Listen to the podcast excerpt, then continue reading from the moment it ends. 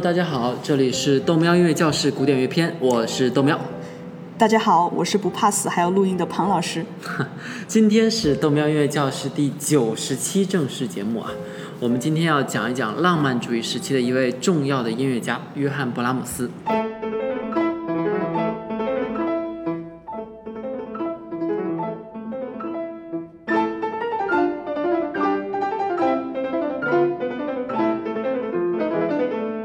他也是我们之前讲舒曼和克拉拉出现的男配角。介绍历史，豆喵，你开始。勃拉姆斯在一八三三年出生于德国北部的港口城市汉堡。勃拉姆斯算是出生在音乐家的整个家庭。他的爸爸呢是一位街头音乐家，经常在酒吧里拉琴。其实他的爸爸也叫约翰。为了区别他们两个的名字，小约翰·勃拉姆斯就获得了一个很有拉丁风格的名字，叫做约翰内斯，就 Jonas。所以，这位著名的音乐家勃拉姆斯的全名应该是约翰内斯·勃拉姆斯。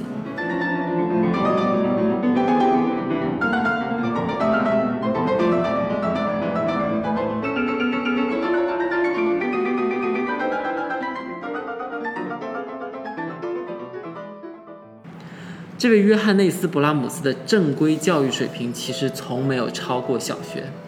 但他却接受了相当不错的钢琴和音乐理论的教育。在那个时代，巴赫还有贝多芬的等人呢，都受到各种追捧。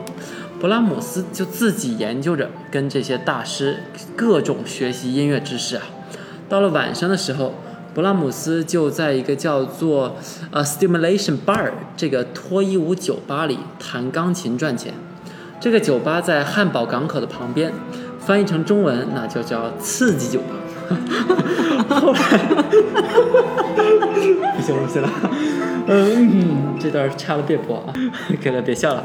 后来，后来一九一九六零年的时候，这个披头士啊去汉堡的时候，还去了这个酒吧表演。当年勃拉姆斯就很拼啊，因为穷，但却很想摸一摸上好的那种乐器，所以他有的时候会跑去当地。钢琴商店里面练琴，假装自己呢是一个顾客，认真的在那里面试每一部 琴。然后我们在图一中可以看到勃拉姆斯三十岁左右的样子。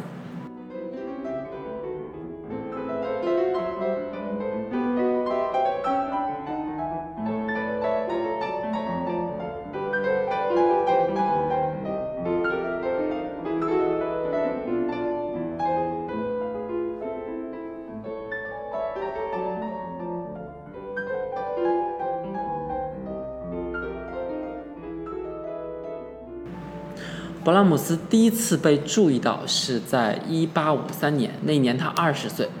当时罗伯特·舒曼发表了一篇文章，大加赞扬了年轻的勃拉姆斯，说他是古典音乐的弥赛亚救世主，是海顿、莫扎特还有贝多芬的继承者。舒曼毕竟比勃拉姆斯大了二十三岁，所以这时候勃拉姆斯反过来也把舒曼和他的老婆克拉拉当做了他的音乐导师。我们之前讲过，舒曼比克拉拉啊还要大十岁，所以事实上，勃拉姆斯比克拉拉要小十三岁之多。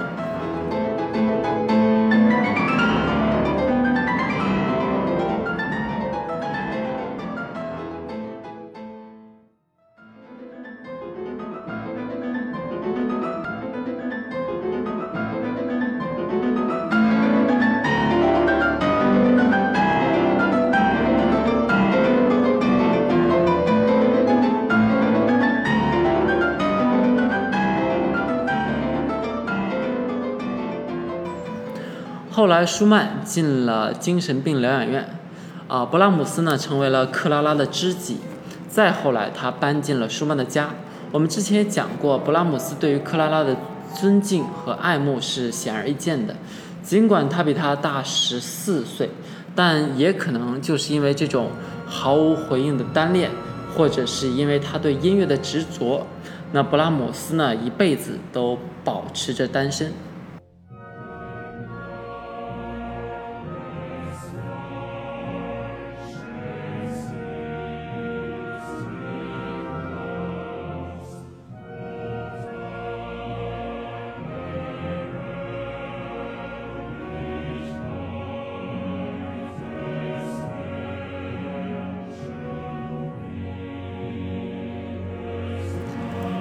一八六二年，也就是勃拉姆斯二十九岁的那年，他搬到了音乐之都维也纳。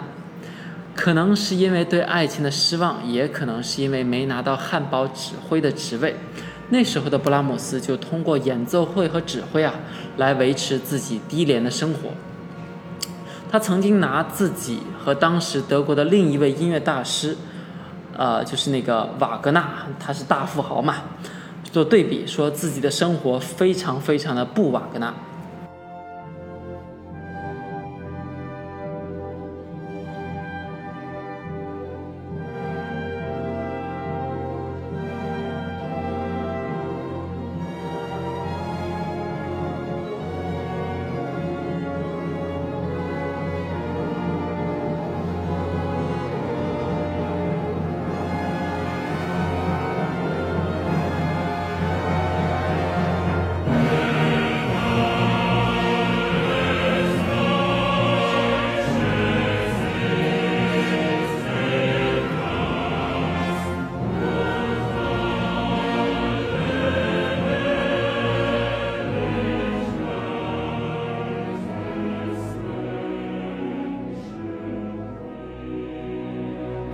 一八六八年，勃拉姆斯突然名气大增，他的《德意志安魂曲》发表。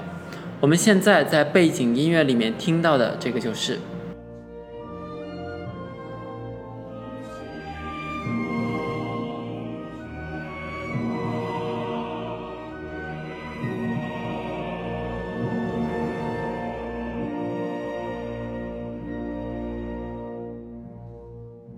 很快呢，这部作品随着各种专业合唱团传唱到了全世界各地。也就是那一年，他还创作了至今为止可能是他最为熟知的一部曲子，我们之前听过的。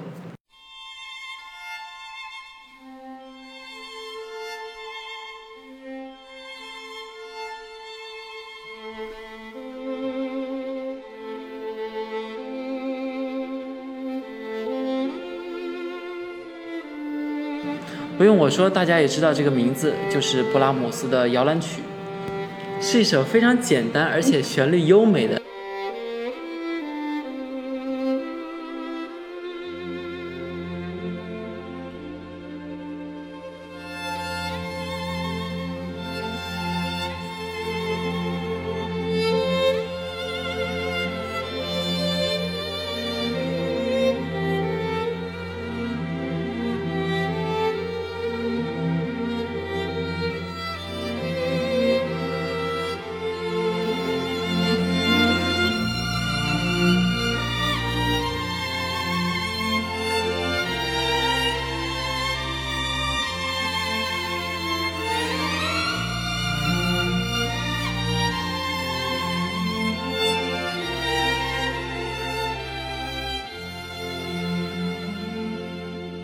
我下面还放了现代的演唱版本。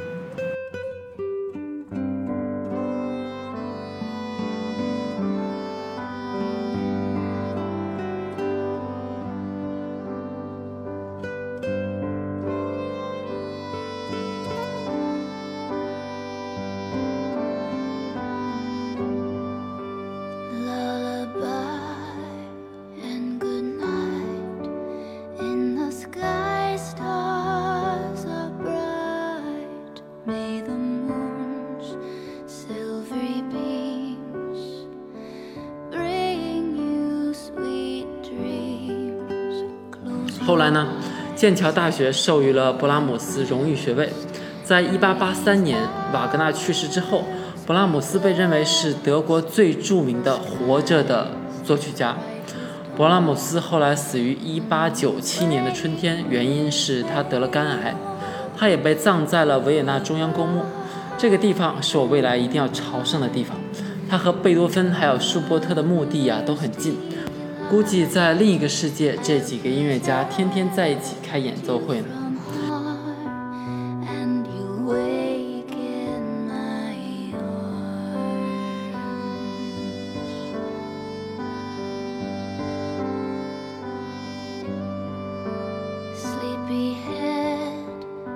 那提到维也纳呢，不得不说，它一直是一个非常保守的城市，至今依然如此。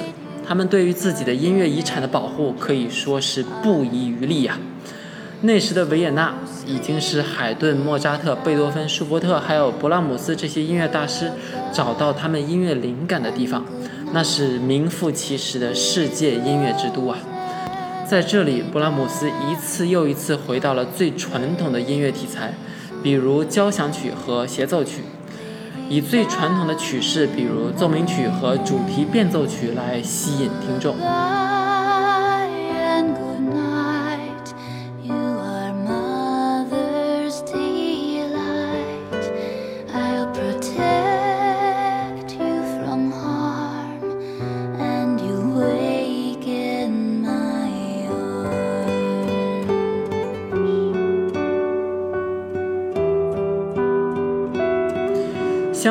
标题音乐来说，勃拉姆斯选择了那些绝对音乐，就叫做 absolute music。我们之前讨讨论过。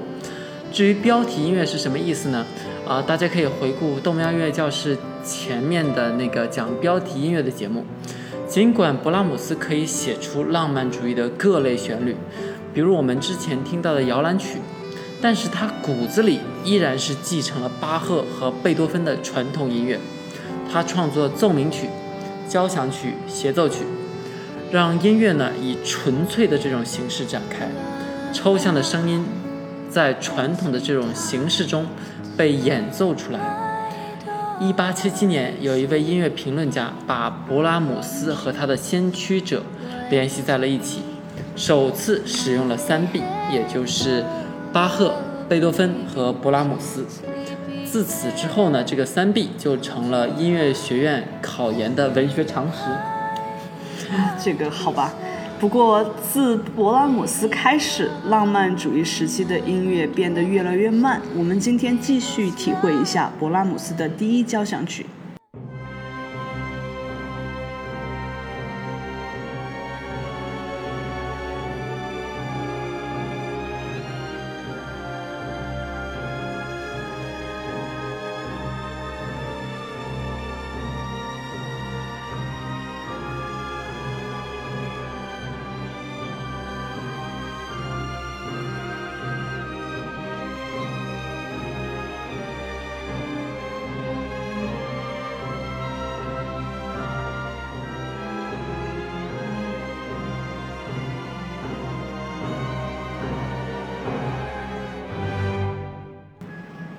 勃拉姆斯的这部第一交响曲在当时被称为第十交响曲，就是指在贝多芬第九部交响曲之后呢，他继承了他的衣钵，所以创作出来的第十交响曲。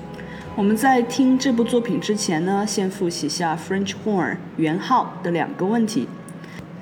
首先，在这个勃拉姆斯的第一交响曲里面，大量使用了 French horn。其实这种铜管乐器在一开始是在室外用来传递信息的，在狩猎的时候呢，在大山里或者在森林里，大家通过吹号来传达信息。但是随着科技的发展，我们看到这些号被加上了很多的气阀，也就是说，它们可以吹出各种各样的音高，不但音高更准确，而且更加灵活，所以甚至可以被用来吹奏主旋律了。呃，补充一下，这个 French horn 在以前可能分到这个呃铜管乐器里面，但是在今天我们的在交响乐的记谱当中，我们还是把它分为木管乐器类别的。在莫扎特的年代呢，这些铜管乐器一般就是在背景里面让音乐变得更有质感，就像在汤里面嗯加一点淀粉，让这个音乐变得更加浓郁芳香，这个意思。但是呢，来到浪漫主义时期，铜管乐器很多的时候都在演奏主旋律。反过来呢，弦乐器有的时候却变成了音乐当中的淀粉。那么小提琴一般就用颤音在这里提供支持。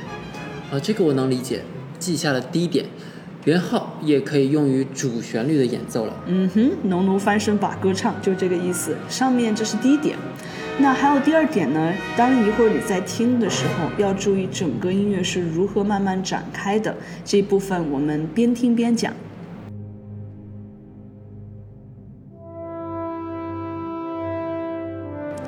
这里是铜管乐器圆号的独奏，仔细听一下背景里面弦乐的颤音，增加音乐的质感。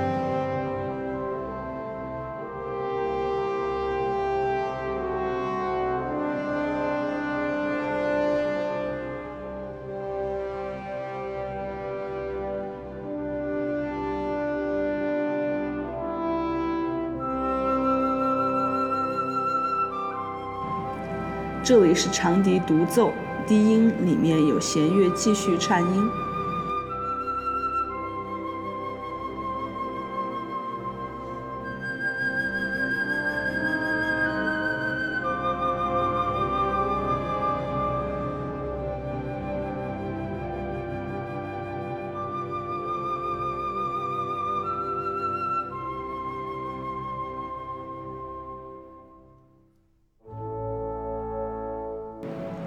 这里是低音铜管乐器组。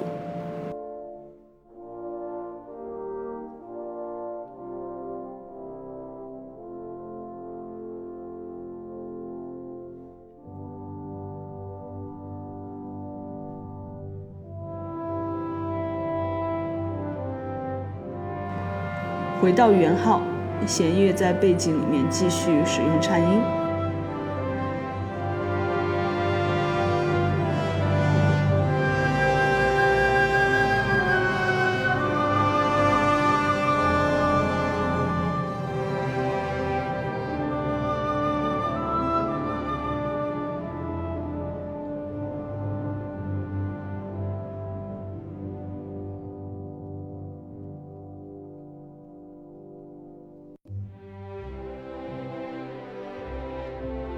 哎，我感受到了，庞老师啊，这就是科技进步带来的神奇力量。